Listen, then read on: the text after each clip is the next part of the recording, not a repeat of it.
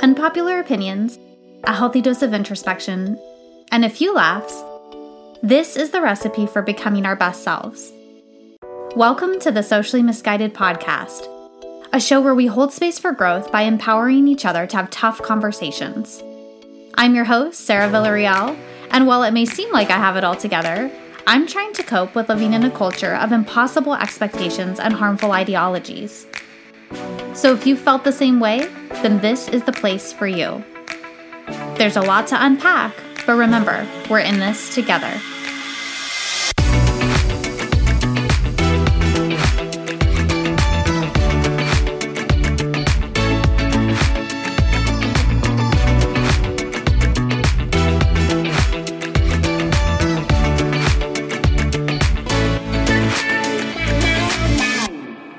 Welcome back. I'm so excited to do a solo episode today because it's been a while since my last solo. So, I love doing interviews and I've met some amazing people, some of whom I still keep in touch with.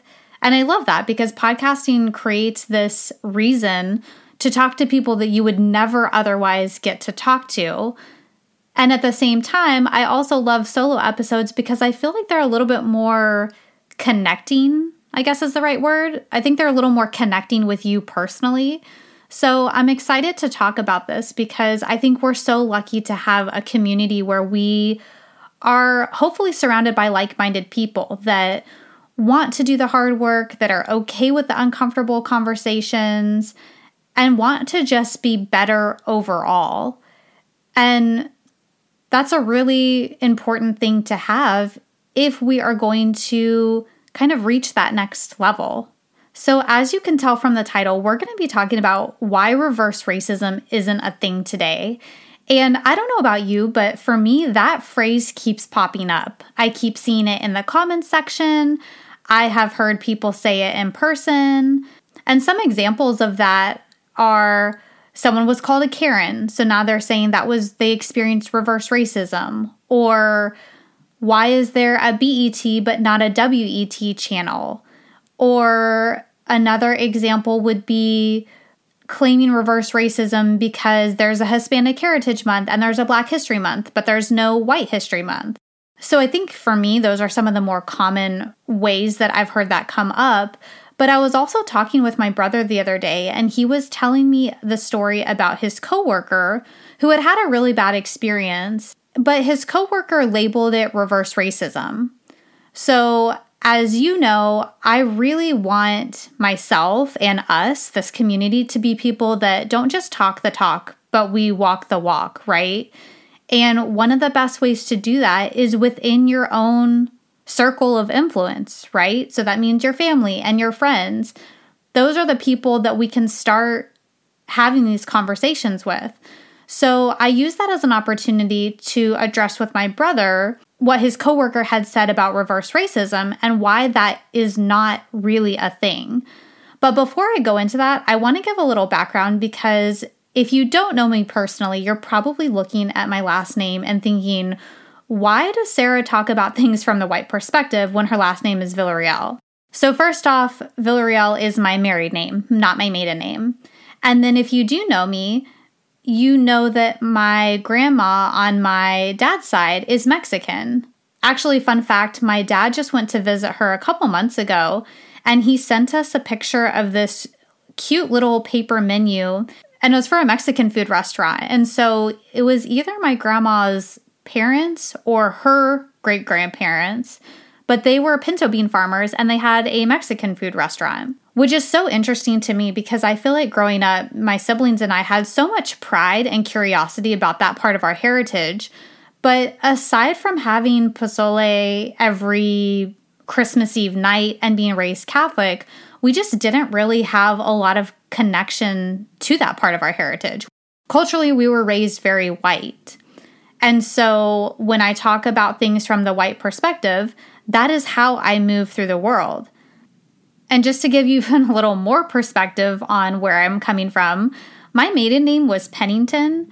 So, as you can imagine, I had zero obstacles when it came to race, right? I mean, Sarah Pennington, no one ever looked at that resume and thought, oh, that sounds, that name sounds too ethnic. I'm not sure. Or that never blocked me from getting an apartment or anything like that. So I just wanted to give you a little bit of backstory because I think it's important to have these conversations and understand where we came from, why we have the particular experiences that we do, why we have certain obstacles or don't have certain obstacles in our way.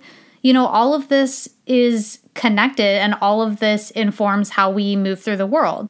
So, back to talking about racism, one thing I think it's really important to understand is when we talk about racism, we need to talk about it from a collective lens versus an individual lens.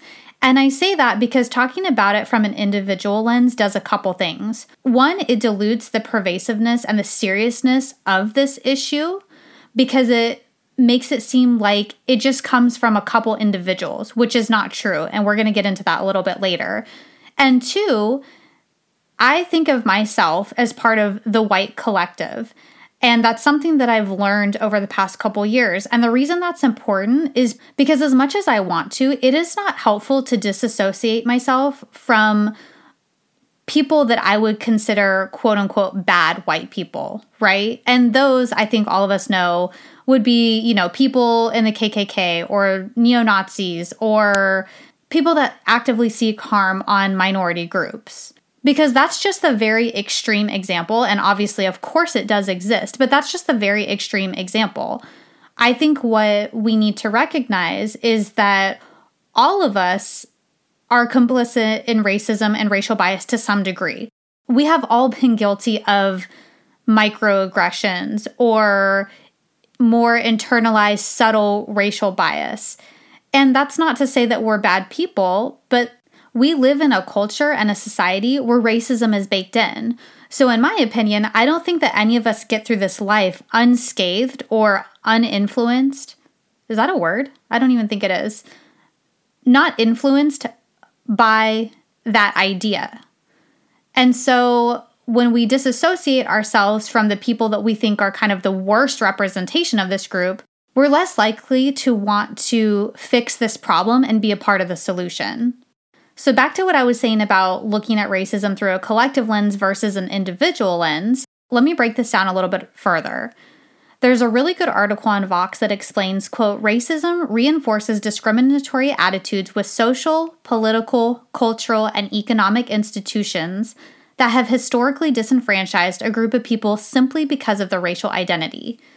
And that's kind of the key takeaway.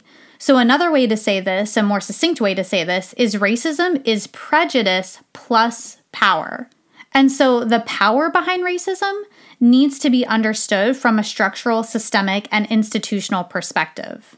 And so, the most obvious example of this was slavery, and then the Jim Crow laws, which legalized racial segregation, redlining, where federal governments ranked properties based, based on their likelihood to increase in value, which left a disproportionate amount of black and brown folks unable to get government backed home loans. We see this in mass incarceration rates, we see this in police brutality. And then when you add all these things together, this is how that plays out in wealth gaps, right? So, again, when structures and systems and institutions are set up this way, this goes way beyond an individualistic problem. And so, if you're on the same journey that I am in terms of anti racism, one thing we need to address is when we talk about this, we get a lot of pushback, right? And one of the more common responses I see to this kind of information is people saying, well, that can't be true because white people have hardships too. None of this is to say that white people go through life without experiencing anything negative. Can white people be poor? Yes. Can white people experience racial prejudice and discrimination? Yeah, of course. Are there harmful stereotypes about white people? Yeah, definitely. No group, sadly, is immune to these kind of things. But again, what makes it different is that for white people, because we are seen as the default race, there are no structural, systemic, or institutional powers to back it up. And so that's the difference. No one, again, is saying that white people do not experience hardship because they do. We all do. But when we use the word racism to describe what we should be calling prejudice or discrimination or hardship, it dilutes the serious and pervasive problem that racism is. So, I just wanted to do a short episode on that today. Again, I'm still in my process of learning and in this journey. But I will say that after I had that conversation with my brother about his coworker, he thanked me for explaining this in a different way and for going in depth with it. And so I think that's such a key to us moving forward.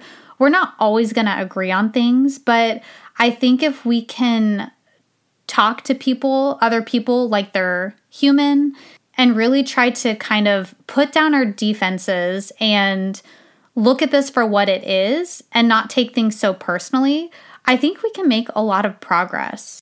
So thanks for tuning in. Have a great rest of your week, and I'll see you next time. Thanks so much for listening in. If you love this episode, please do me a favor and share with a friend.